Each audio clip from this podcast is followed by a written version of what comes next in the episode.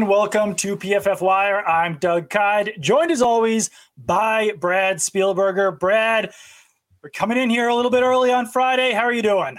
I'm doing great. Uh, yeah, a little early for the people, um, but uh, you know, big slate ahead of us. At a, actually a good Thursday night football game for the first time and maybe forever. So uh, things are trending up. Definitely a little bit unexpected. Texans were were pretty competitive in that game. We'll probably talk about that a little bit later. But let's get into our first segment, fresh off the wire. Uh, first biggest piece of news uh, for the week as of today: Jonathan Taylor out week nine with that ankle injury. Deon Jackson expected to start in place of Jonathan Taylor. Uh, they've also got Zach Moss, who just came over from the Buffalo Bills. Not sure uh, how fastly he can get acclimated to the Colts offense, but um, yeah, I mean, if if Deon Jackson's out there on your waiver wire, I'd certainly try to pick him up. And as far as DFS is concerned, probably slot Deon Jackson in on those uh, on those lineups because we saw what he could do as a pass catcher, catching ten passes in Week Six when Nyheim Hines was out. So he's got some some pretty solid every down value uh, as far as this game is concerned. Not sure how much his workload will be, but a little bit concerning that this ankle injury is lingering for Jonathan Taylor at this point you know, obviously he was a super durable player. Um, did have a ton of usage in college at Wisconsin, and maybe you know some of that's finally cropping up and catching up to him a little bit. Um, but you know, for the most part, been extremely healthy, as healthy as you can possibly be at this position. My biggest takeaway is kind of it, it adds a little context to you know the situation between Nyheim Hines and the Indianapolis Colts that they probably had a good idea Taylor may not be available for this game and still moved on from, you know, a guy they just extended last offseason, their number two back who, like you said, was injured, but Mm-hmm. In the game he did play, they had Deon Jackson, they had Phillip Lindsay, they had other guys getting touches. I don't think he was appreciative of his workload, um, and it's probably why he's now a Buffalo Bill. Yeah, no, I think that was definitely a, a solid aspect of that as well. And I just think that you know I don't necessarily know if the Colts have given up on the season because I still think that the AFC South is is fairly wide open. You know, the Titans are are definitely the the, the cream of the crop there. I think they're sitting at five and two right now, six and two, whatever it is. Um, but I think that turning to Sam Ehlinger at quarterback, now trading away Nyheim Hines, I don't I don't really think the Colts should necessarily have playoff implication or aspirations this season. I yeah, I mean, like you said, it's you should never count it out. Um, it's not a good division. Now, the Titans are five and two, but I, I, said this on Sunday. They've beaten Davis Mills, Matt Ryan yeah. twice. Um, yeah, the, the, other two, uh, Derek Carr and Carson Wentz. There's their five wins. So you know, congrats to them on, on beating five of the worst quarter. Well, Carr is supposed to be good. It hasn't been good this year, but anyway, um, you know, there, there's a reason they're 12 and a half point underdogs against the Kansas City Chiefs this weekend. Uh, another five and two football team, a different five and two, two football team. So it is tough though with the Colts having those two losses to the Titans. It's going to be hard to, you know, pass them in the division. And then the wild card is obviously going to be super competitive in the AFC. But yeah, I mean, I think maybe not giving up on the year, but maybe more value in just seeing what you have and all these young players, letting yeah. them get some experience building up. And hey, if you do sneak in as a wild card potentially or win the division somehow, Titan, you know, Ryan Tannehill gets rehurt or something like that, um, a little bit of gravy. Yeah, it is interesting to see how the Colts uh, sold off on Nyheim Hines. Jacksonville Jaguars traded away James Robinson and made a, a, plan for the future by bringing Calvin Ridley. So, yeah, that division's kind of wide open, but teams were still sellers uh, at the NFL trade deadline. Let's talk about two wide receiver injuries Rashod Bateman and Michael Thomas, both out for the season. Rashod Bateman having the Lisfranc surgery, Michael Thomas having a toe surgery. Um, let's let's get in the Bateman injury first, I guess, because this is really unfortunate timing for the Ravens after having just traded uh, for Roquan Smith. Seemed like they were kind of going all in for this season. They were, I think, the third best team in the AFC and PFF's latest power rankings. I think that you could probably, you know, them and the Miami Dolphins are kind of right now the most competitive for that third spot in the AFC. But now losing Rashod Bateman for the season when they've got James Proche and Devin Duvernay and uh, Demarcus Robinson as their next best wide receivers, I think that they're right up there with the Green Bay Packers now at this point as the teams that could use a player like Odell Beckham Jr. the most, or the teams that, you know, if Brandin Cooks gets released at some point by the Houston Texans, which I don't know how likely that would be, like they desperately need that type of player now at this point. And it's not going to just be DeSean Jackson, who obviously is working his way into the lineup. I think, look, Will Fuller may have retired, may not love football that much. You probably still give him a phone call. Uh, T.Y. Hilton, you know, his agent yeah. tweeted out the, the ghost emoji. Uh, this is like a month ago at this point. Yeah. But, you know, I think he's probably still available, interested in football when healthy, which has been kind of the, the issue. He was good last year. He's still a good player um, when he can keep those hamstrings, you know, firing and, and, and going well. So, they have to add more. They do because also Mark Andrews, you know, not 100%. You do have the good backup in Isaiah Likely, but mm-hmm. it's just you, you, make a trade. I mean, a, a, big time trade, a second round pick for Roquan Smith. You're trying to make this push. I agree with you. I think they are the third best team in the AFC. I mean, the division looks great for them now. Cleveland and Pittsburgh really kind of not out of it, but not looking good. And Cincinnati, we saw them without Ja'Marr Chase this past week, and it did not look good. So right. it's an opportunity for them to really make a make a push. And if you don't have receiver talent, even given their offense is obviously unique, and there are a lot of 12 personnel, two tight ends, 13 personnel, three tight ends, all of those things, even in consideration, it's not enough talent. You're not beating Buffalo and Kansas City with their wide receiver group. Yeah, definitely not. And obviously, yeah, like you mentioned, like they've they've got other options in their offense to use. They've got Patrick Ricard. They've got Isaiah Likely, like you mentioned. Um, clearly, they've got Mark Andrews and Gus Edwards is banged up right now and everything as well. Um, you know, they they've got Nick Boyle, but if you're putting Nick Boyle and and Patrick Ricard on the field, then like those aren't guys that you're throwing the ball to. like they could they could run, I guess a a you know a uh, what would it be a 23 offense with Patrick Ricard and Gus Edwards and then Isaiah Likely, Nick Boyle and Mark Andrews on the field and those might those are probably their best skill position players at this point if you're being honest but you're just not going to move the ball through the air using those types of players so I don't know. Yeah, I think, like you said, uh, call up Will Fuller, see if he wants to come back. Uh, you know, monitor the Brandin Cook situation. It doesn't seem like a Kenny Golladay cut is very likely at this point. I think would the Giants still lose cap space even if it's a post June one cut uh, by cutting Kenny Golladay at this point? Yeah, I would imagine so. Uh, I don't have it in front of me, but yeah, yeah. probably. Um, especially if it's not a trade. If it's you know, but but again, right. you know, no, well, no one's picking him up on the waiver wire. I think maybe it's the last potential opportunity. A guy like Tyler Johnson, I think he did go back to Tampa Bay, but teams are, and, and Houston was trotting out, you know, you and I a wide receiver last night. They still cut Tyler Johnson. So probably make that joke too much. But anyway, um, there are other options. I think maybe we see more roster cutdowns. They have to be active in that market, add whatever they can. I think Devin Duvernay is a good like Devin Duvernay is like a good number three wide receiver. I think right. James Proche is like a good number four wide receiver. When they're your one and two, it's it's a problem. Definitely. Um, do you think not not to you know stay on this topic for for too long, but do you think that if they had known that Bateman was going to need season-ending surgery, do you think they make a move at wide receiver before the deadline? It's a great question, and you have to think they had at least an idea it was on the table, right? I right. mean, he's he's been out for what a couple weeks now at this point. Uh, I know he played in the Thursday game, but very quickly left that game, uh, and he already came into it not 100 percent healthy. So it's a good question. Would they have maybe use that capital they got for Roquan Smith and instead went after a wide receiver? It's it's certainly a fair question, something something they, they had to have considered you know, or they just want to play bully ball and, and, take their shot at just playing a completely different, um, you know, operate. You know, they, they did add, you know, um, Demarcus Robinson when he got cut down by, you know, whoever. So right. they've explored it, but I think you need more there. We've got some very confident Ravens fans in the comments here. E-Man oh, says Robinson will be the number one behind Andrews. Quote me. We did. I just quoted you. And we've got Drake Holiday who, who says Demarcus Robinson and Djax got to show out. Duvernay is actually really quite good.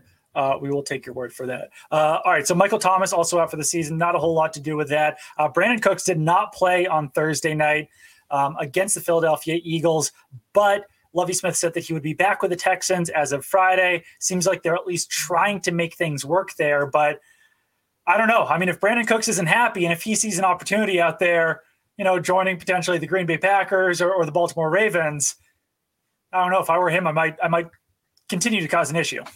The thing here is everyone's obviously going to go to the Odell Beckham Jr. situation in Cleveland last year. How they're different is Odell had no guarantees remaining beyond that current season. And he did take a minor pay cut in that current year from Cleveland, basically kind of bought his way out and knew he was going to get a near minimum deal from Los Angeles um, with a bunch of incentives that he earned because they obviously won the Super Bowl. But with Cooks, I mean, it's an 18 million fully guaranteed salary for 2023. I get it. Maybe you want to go play in a contender. You're now 29 years old. You're on a one six and one Houston team. uh, that that you feel you know, disrespected by, but it's a different situation. I mean, he may have to go, forego a ton of money, and as much as it would almost be cool to see a guy like I love football that much, I care that much about it.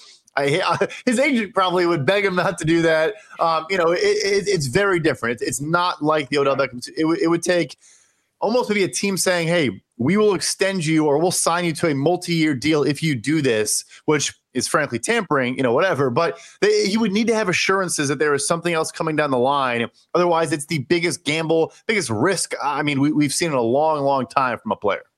Definitely. As far as Odell Beckham Jr. goes, obviously we just discussed him a little bit.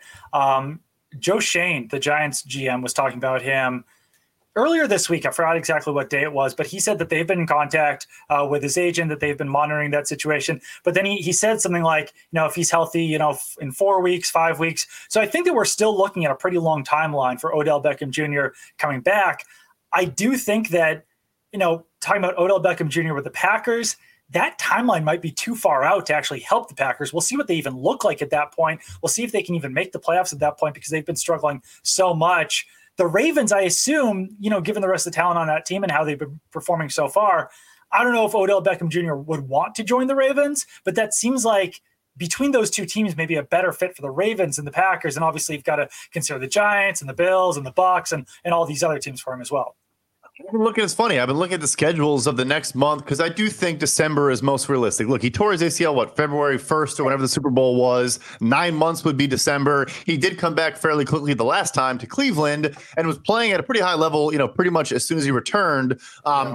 You know, he obviously rehabs hard and is you know one of the greatest athletes we've seen in a long time. But with Baltimore, they could be seven and three. They go to Monday night at New Orleans. You know, not, not necessarily a guaranteed win, but a winnable game. They are favored on the road. Then it's a bye week. Then it's Carolina, and then I said I think it's Jacksonville after that. I think Denver. I mean, they could be eight and three, nine and three when he's making that decision. They could sell him on. Look, a we are going to make the playoffs. We're going to maybe win the division. Maybe, I don't know, based on schedule, maybe try to get that bye, you know, number one seed based on how things, you know, look, Buffalo's got to right. play Miami again.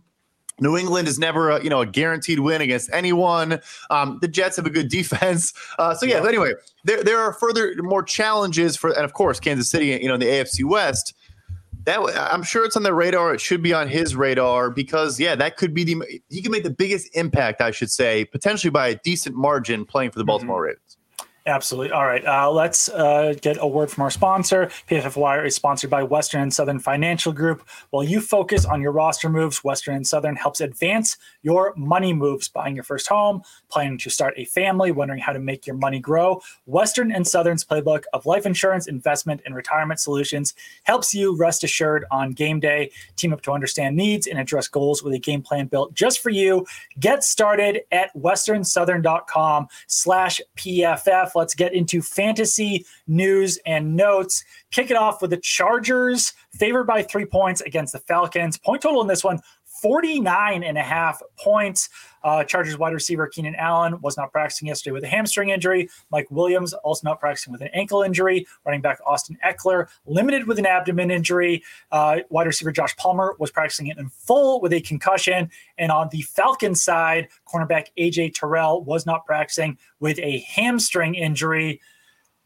I don't know about that that point total when um, the you know the Chargers top two wide receivers both likely won't play. Running back Austin Ekeler banged up. Uh, Justin Herbert probably going to be throwing to Josh Palmer and DeAndre Carter and Michael Bandy. You know, that AJ Terrell likely won't play with that hamstring injury after not practicing the first two days of this week. Uh, but yeah, I don't know. Chargers Chargers are just having really tough injury luck this season.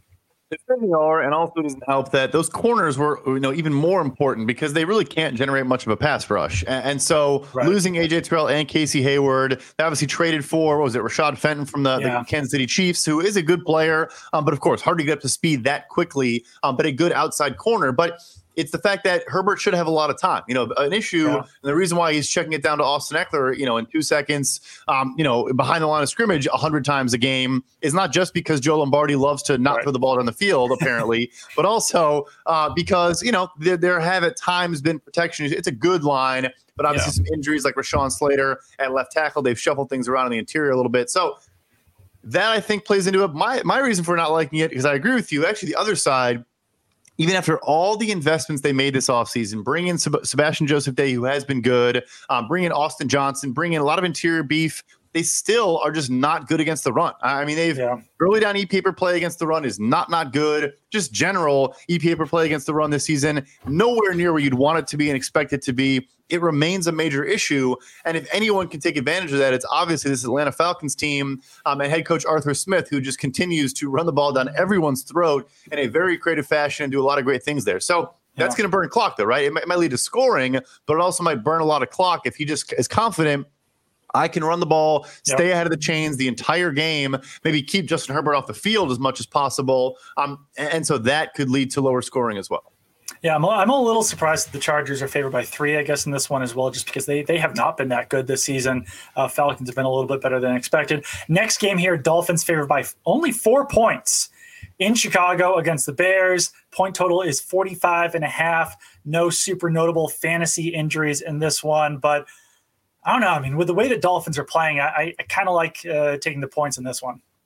Biggest note here, and this isn't a Tua Tagovailoa joke, even though it kind of is. Uh, there are very heavy winds expected Sunday at Soldier Field, and I think that is a huge yeah. variable. Of course, that affects both quarterbacks, but again, not trying to be funny. When you lack zip and velocity on your pass, it's probably going to be impacted more um, than if you're a quarterback that can maybe kind of muscle some balls through that air. So um, I think that is a huge factor. It's apparently 15 mile an hour sustained winds with 25 plus mile an hour gusts, and that could even get worse before game time. Because earlier in the week, the, the forecast was that it was going to be okay, and it's gotten worse kind of every single day. Uh, and you know, obviously, you know, Chicago, um, it can get really bad, kind of at Soldier Fields on the water, you know, in a, a location where wind can be a, a, variable. So I think that's the big key here. Um, because otherwise, I agree. I mean, the, the mismatch uh, you know, Mike McDaniel attacking over the middle of the field is going to be a problem for Chicago. Mm-hmm. They've had struggles in the slot this year. Um, you know, they've gotten better. Kyler Gordon, the young rookie, has gotten better every week. Jaquan Brisker is a good young safety already. Eddie Jackson has four interceptions. They've done well, but you lose Roquan Smith now, right? So you have Nicholas Morrow and you know whoever they ultimately decide to start there. I don't think AJ Klein underrated. They they did add a linebacker in that trade. Yeah. No one really talked about it. Um, you know, does he start? Does Jack Sanborn, their undrafted free agent, start? Kind of a question mark there. But I think McDaniel's going to take advantage of that. But the wind, I think, is the ultimate kind of how does that impact everything you know in this game. Definitely. All right. Next matchup here Carolina Panthers at Bengals. Bengals favored by seven and a half points. Point total is 42 and a half. Panthers running back Chuba Hubbard out with an ankle injury. Wide receiver Ja'Marr Chase for the Bengals also almost certainly out with that hip injury. There's a lot of lines this week that I'm looking at and kind of scratching my head a little bit. I know that the Panthers are the Panthers, but they kept it close last week against the Atlanta Falcons, and the Bengals looked like complete trash without Ja'Marr Chase on the field against the Cleveland Browns. So seven and a half points, it, just seems a little bit high in this matchup, especially with such a low point total of 42 and a half note there at the end there, right? Yeah. When you see a low total, then you're supposed to cover this larger number. I mean, my yeah. thing is Chidobe Awuzie is, you know, was playing like a top 10 cornerback over the last year and a half of football. That's how good he's yep. been in Cincinnati. He's now out for an extended period of time, yep. maybe the, the, full season. Um, Eli Apple already gotten benched at some point. Uh, and then Mike, Mike Hilton, Hilton, now, yeah, yep. yeah, you know, who's one of the best slot cornerbacks in the NFL as well. A really, really, really good player. So you have, you know, Cam Taylor Britt, their second round rookie from Nebraska, will play a lot. Sounds like Daxton Hill, their first round pick, who's been more playing a safety, only played I think 45 snaps in the entire season. And obviously, you know Vonn Bell and and um, uh, uh, what's his name, the other safety, the franchise tag fella, Jessie Bates. Um, yeah, that guy, Jessie Bates. fella. You know, they, they, have a phenomenal safety duo, but you know he still hasn't played a lot, so he's apparently yeah. been practicing as an outside corner. Yeah, I think it's a lot of points. Carolina did move the ball pretty effectively against Atlanta. I wouldn't be laying over a touchdown on Cincinnati either. Yeah, D'Onta Foreman uh, will be a, a, surefire start in fantasy once again this week if you got him in your lineup, and uh, certainly a good play in DFS as well. I think on DraftKings he was around six thousand dollars or so. Uh, next up, Packers. Only favored by three and a half points in Detroit against the Lions. Point total in this one is 49 and a half. Uh, Allen Lazard dealing with a shoulder injury. Aaron Rodgers was limited with a right thumb injury. Wide receiver Christian Watson limited with a concussion. Then on the Lions side, wide receiver Josh Reynolds was not practicing with a back injury. Running back DeAndre Swift, uh, I believe, was limited with a shoulder and ankle injury. And tight end Brock Wright limited with the concussion. This uh, this Packers team, I think I saw the most recent thing was that Allen Lazard was going to be a game time decision in this game. Um, so it could be, you know, Aaron Rodgers once again throwing to Sammy Watkins and uh, you know uh, Romeo Doubs and and maybe Christian Watson if he can return from that concussion. Lions are just so unpredictable at this point that I, I, I don't really want to touch them. You don't know which Lions team or which Lions offense or which Lions defense is going to show up on any given day it is a scary one. I mean, I think trading TJ Hockenson, maybe you look at it both ways. Does it motivate and galvanize guys and say, look, they just moved on from a top 10 pick? I mean, we better right. start playing better because literally no one is safe in this building.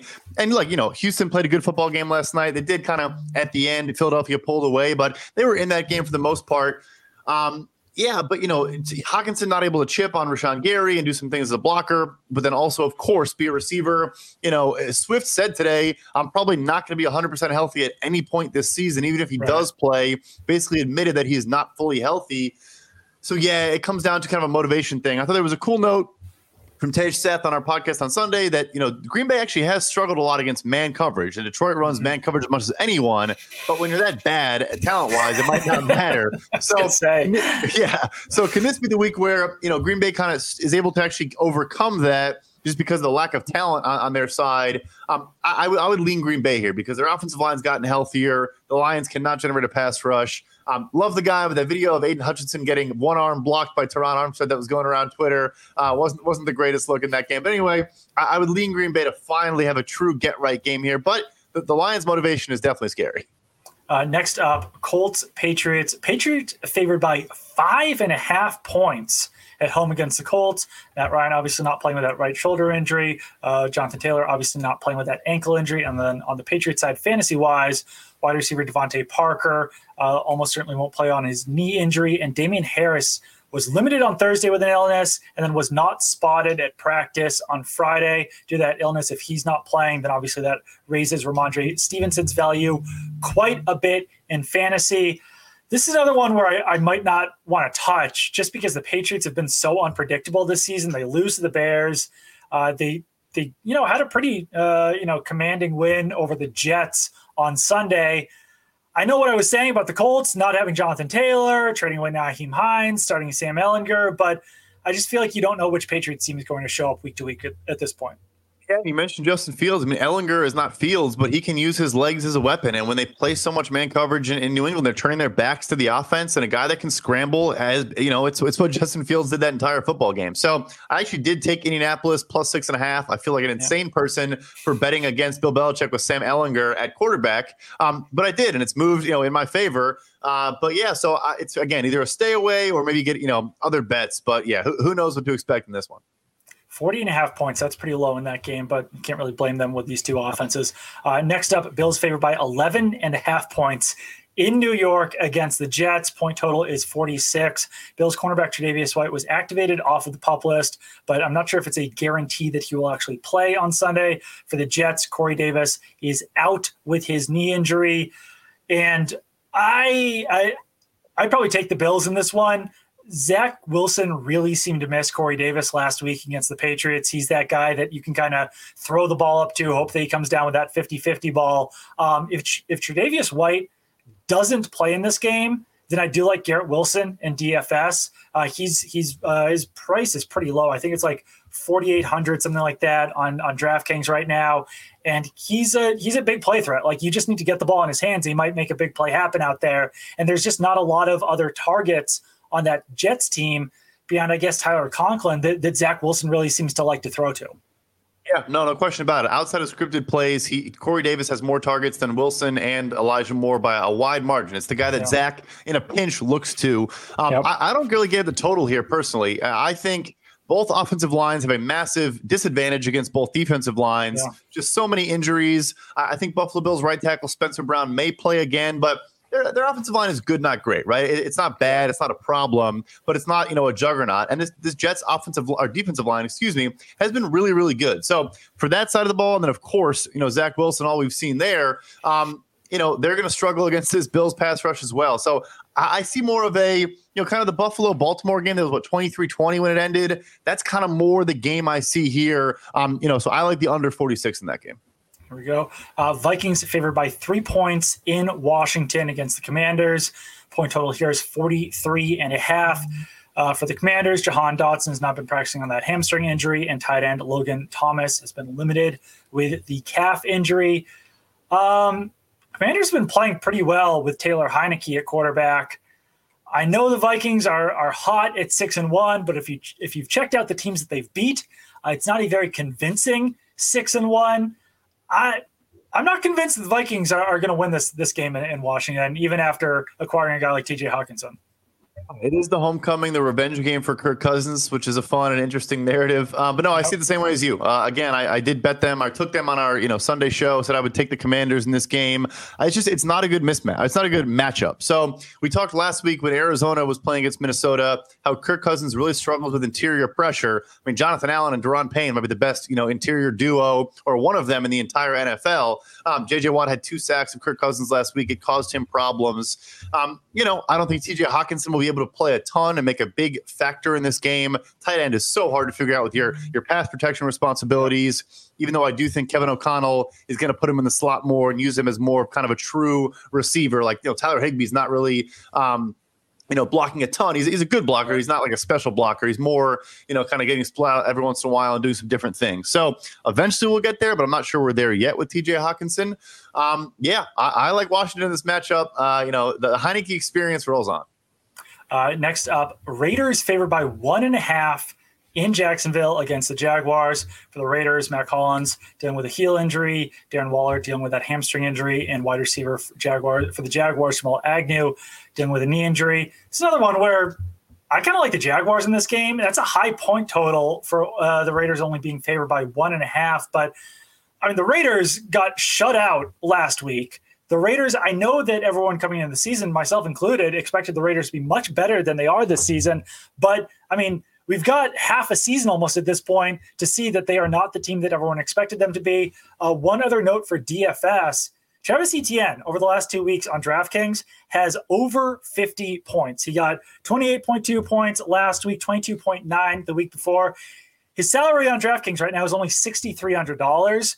And I mean, he's a guy who's putting up like elite running back fantasy points. Raiders defense is not very good. So uh, if you're on DraftKings, throw Travis Etienne into your lineup for the week.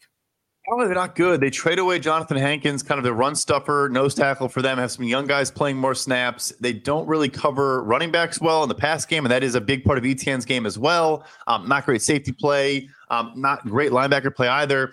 The reason I like Jacksonville as well in this game is the reason I bet the Saints last week. I think they have a mismatch on both sides of the ball in the trenches. So yeah. maybe even crazier than the Raiders getting shut out and Davante Adams having one catch for three yards. The Raiders had two pressures of Andy Dalton in that game. And, and the Jaguars offensive line is not as good as New Orleans, but they have two solid tackles. Cam Robinson, Jawaan Taylor's playing better football. Um, and the interior, you know, obviously add Brandon Scherff, have Scherff. good players there. So I think there's a mismatch there. And then Josh Allen, Travon Walker getting better each week but I, I think they're better on both sides of the ball. So I tease Jacksonville with another team with Seattle, we're about to talk about. Um, but yeah, I would lean Jacksonville in this game as well. Uh, next up, Seattle against the Cardinals. The Cardinals are favored by two points over the Seahawks. Point total is 49 and a half uh, for the Seahawks. Marquise Goodwin was not practicing with a groin injury. Tight end Noah Fant limited with a hamstring injury. Both wide receivers Tyler Lockett and DK Metcalf full go, and then uh, Cardinals running back James Conner was limited with a rib injury. This one feels like it should be probably more of like a pick 'em, I'd say, between these two teams. Um, the Cardinals secondary is pretty rough, and Geno Smith having DK Metcalf and Tyler Lockett both another week healthy. I keep talking about DFS. Looking at my lineup right now, Geno Smith only fifty eight hundred dollars on DraftKings right now, going against that Cardinals secondary with both of his wide receivers. Uh, that seems like a smart play there it's almost so good it's scary, right? It's a little bit right. of a fishy spread, and I don't want to, you know, overcorrect. I, I, did not believe in Seattle until a couple weeks ago, and I finally raised my hand and said, "All right, it's not fluky. They're they're better than I thought. I was wrong and I'm coming into the season. Um, I haven't done that yet with some other teams, but um, you know, I, I, have acknowledged that, and, and I think." It's it's a little weird that they're they're you know like you said probably closer to a pick 'em. I mean it is kind of a pick 'em when you add home field advantage, which is now about right. one and a half two points. But even still, um, yeah, that's why I tease them with the Jacksonville Jaguars. I, I think the key you mentioned, neither guy's 100 percent healthy, but DK Metcalf and Tyler Lockett were good enough last week against a solid Giants defense. You know, Dory Jackson's been a good corner this year no one, there's not a player as good as Dory Jackson on the Arizona Cardinals right now. Um, that to me is is the big one, and I lean Seattle as well. Uh, I am stacking Geno Smith and DK Metcalf, by the way, in a lineup this week. All right, next up, Rams Buccaneers. Buccaneers favored by three over the Rams. Point total is 42 and a half. Uh, Rams wide receivers Van Jefferson and Cooper Kupp, both limited. Uh, running back Cam Akers back in practice for the Buccaneers. Tom Brady did not practice on Thursday, but it was just rest. As far as uh, I believe, Russell Gage is out this week with a hamstring injury. Uh, tight end Cameron Brate also out with a neck injury, and Mike Evans dealing with an ankle injury. These are two teams that I mean, and basically anything to me could happen in this game. Like the Rams could look like themselves again, the Buccaneers could look like themselves again. One thing I would say is that I know that neither team's offense has been uh, both both offenses have been extremely disappointing this season. I might consider the the over on that point total. 42 and a half for the Rams and Buccaneers seems mighty low. Yeah, I think it all comes down to Cooper Kupp, right? Because without him in this yeah. lineup, I mean, their offense struggles to do much of anything. I should say, uh, Allen Robinson back to back weeks with yeah. his most catches of the year, um, with I think about 60 yards in both games. So, and, and I also saw uh, per, per our main account as the most targets in the red zone of any team. Like they are trying to get him involved, trying to score the ball with him, let him win in the ways he does, and he does much better against zone than man. He can find soft spots. He can get open. He's struggled to separate against man coverage. The Rams literally play off the ball 10 yards on every snap. They just, they, right. they do not play press coverage. Um, you know, so, or excuse me, the Bucks, the Bucks have played soft as well. Uh, and there's some injuries in the secondary there. So, um, I, th- I, think that could be maybe an exploitable matchup with some injured corners and some more zone from Todd Bowles' group. Um, but you know, without Cooper Kupp, it is a little bit scary. Uh, but I hear you. And then one fantasy or DFS mention, um, Chris Godwin. Uh, the Rams have been great in the slot this year. They did get Troy Hill back healthy finally, um, but they've been a little bit susceptible there. If maybe Jalen Ramsey is, is shadowing a Mike Evans, maybe he's not, and maybe he's in the slot against Chris Godwin. Right. Um, but you know, so I guess kind of a gamble there. But I, I like Godwin more than Evans, you know, in this matchup. Next up, the Chiefs, we mentioned this earlier, favored by 12 and a half points over the Titans. That is in Kansas City. Point total 45 and a half. Uh, no super notable fantasy injuries for the Chiefs, though it does seem like Kadarius Toney will play in this game. For the Titans, Derrick Henry was resting on Thursday, and quarterback Ryan Tannehill was limited on Wednesday, but then did not practice on that ankle injury on Thursday. We've mentioned before Ryan Tannehill, very tough quarterback, plays through a lot of injuries. Uh, the Titans won last week with Malik Willis, but Malik Willis only threw 10 passes and had an interception in that game. Uh, so I think that they would certainly like to have Ryan Tannehill back in this game, but we'll just kind of have to wait to see what Mike Vrabel has to say about all of that. Uh, but yeah, Chiefs favored by 12 and a half points against a team that is in first place in the AFC South. Yeah, the funny thing too is last season this matchup is the only game in Patrick Mahomes' career where the team did not score a touchdown. It was a 27 to 3 beatdown by Tennessee. Yeah. Um, which scares me a little bit because I love the Chiefs otherwise. Um, Tannehill's lack of mobility with that ankle injury that clearly is still a problem. I mean, Chris Jones is our highest graded interior defender in the NFL so far this year, has been a true game wrecker. And you know, Ben Jones is a good center for Tennessee, but also playing through an injury. Yeah. Um, they have some susceptibility there in the interior. Otherwise, their tackles are not great, so maybe their edge rushers can have a better performance than they've had. Um, I just you look at almost every matchup, and I think it's in favor of the Kansas City Chiefs. Right. Um, the bet I'll do here instead of laying the 12 and a half points is it's not out yet, but Patrick Mahomes' passing touchdowns, I think will probably be two and a half touchdowns, and that'll be plus money if it is two and a half touchdowns. Mm-hmm. Um, I like that a lot because we also talk about the scripted plays, the first 15 right. plays on offense for each team. Tennessee is excellent. They're the like one of the best teams in the NFL at that first drive scoring points, and then it kind of goes off the rails from there. But maybe they get an early lead, which forces Mahomes to throw the ball even more. Um, and I think that is, you know, a great bet. Jeffrey Simmons hard to run against, you know, on the interior for Tennessee. So I like that bet a lot. Absolutely. All right. Last matchup here on Monday night. We'll get more into this on Monday night show. But Ravens favored by two and a half points in New Orleans against the Saints. Point total 48 in this game. Uh, for the Ravens, Mark Andrews dealing with knee and shoulder injuries, was not practicing on Thursday. Rashod Bateman, like we said, on injured reserve. Gus Edwards was not practicing today with that hamstring injury, so could be Kenyan Drake at running back for Baltimore. For New Orleans, Michael Thomas on IR with that foot injury. Uh, running back Mark Ingram was not practicing with a knee injury, and wide receiver Jarvis Landry was limited with an ankle injury. Um, I do like the Ravens in this game, but that point total seems a little bit high at 48. I know the Saints have been able to move the ball. I know that they've had some some issues there at cornerback, though they were able to shut out the Raiders um, on Sunday. So I guess you don't totally know which Saints defense is going to show up in this game, but I probably would lean a little bit more towards the under in this game. Yeah, yeah. The interesting thing is for the second week in a row, the Saints are a home underdog, a small home underdog. Obviously, last week they won 24 nothing against the Raiders. Um, you know, the Ravens have a much, much better offensive line. Uh, it's actually a, like maybe the best pass blocking offensive line in the NFL, or certainly up there. Um, so that's a major difference. Um, but yeah, you know, it's interesting to me. I think the Saints, they have a good run defense. Um, obviously, Lamar is a different component, but you know, great linebackers and Pete Werner and Demario Davis. If they need to maybe spy Lamar, um, they're probably better suited at doing that than most teams have in the NFL. Um, I don't know. I, I, see a lot for the New Orleans. I'm not going to bet it. I, I love them last week and I bet them against the Raiders, but I'm not going to bet it. But the Ravens go from a Thursday to a Monday, so yeah. almost a full bye week for them, which I think is huge with all the injuries they have. Mark Andrews' shoulder and all that. Um, I hear you. I think the under is probably a smart play because it could be some running for Baltimore without their receivers. They with you know with no receivers like we talked about for a while, um, and then New Orleans. They're not, you know, Andy Dalton's not going to be firing, uh, you know, against the Baltimore Ravens the entire game. So I think I see it the same way there too. All right. Uh, what is your? Let's get into best bets. Do you have a best bet for the weekend coming up here? Yes, so it's one I alluded to. Uh, it is a teaser with the Jaguars and the Seattle Seahawks. You get the Jaguars up to seven and a half, the, the Seahawks up to eight on a six point teaser. Um, I, I, think even if they do lose these games, I mean, Arizona, uh, why would we trust them to win by more than a touchdown against anyone? Uh, and the right. Raiders, the same. They could win this game. They could be extremely motivated, even though Jacksonville's also two and six and has lost six one score games. That's the thing, though. They've lost six times, always by one score, or, you know. So I like that. Both of them over a touchdown. I like that bet a lot. Um, I don't know. I I like I like I like the Jaguars um, at plus one and a half in that game against the Raiders. I also I know like I feel crazy saying this, but I like the Panthers at plus seven and a half in Cincinnati.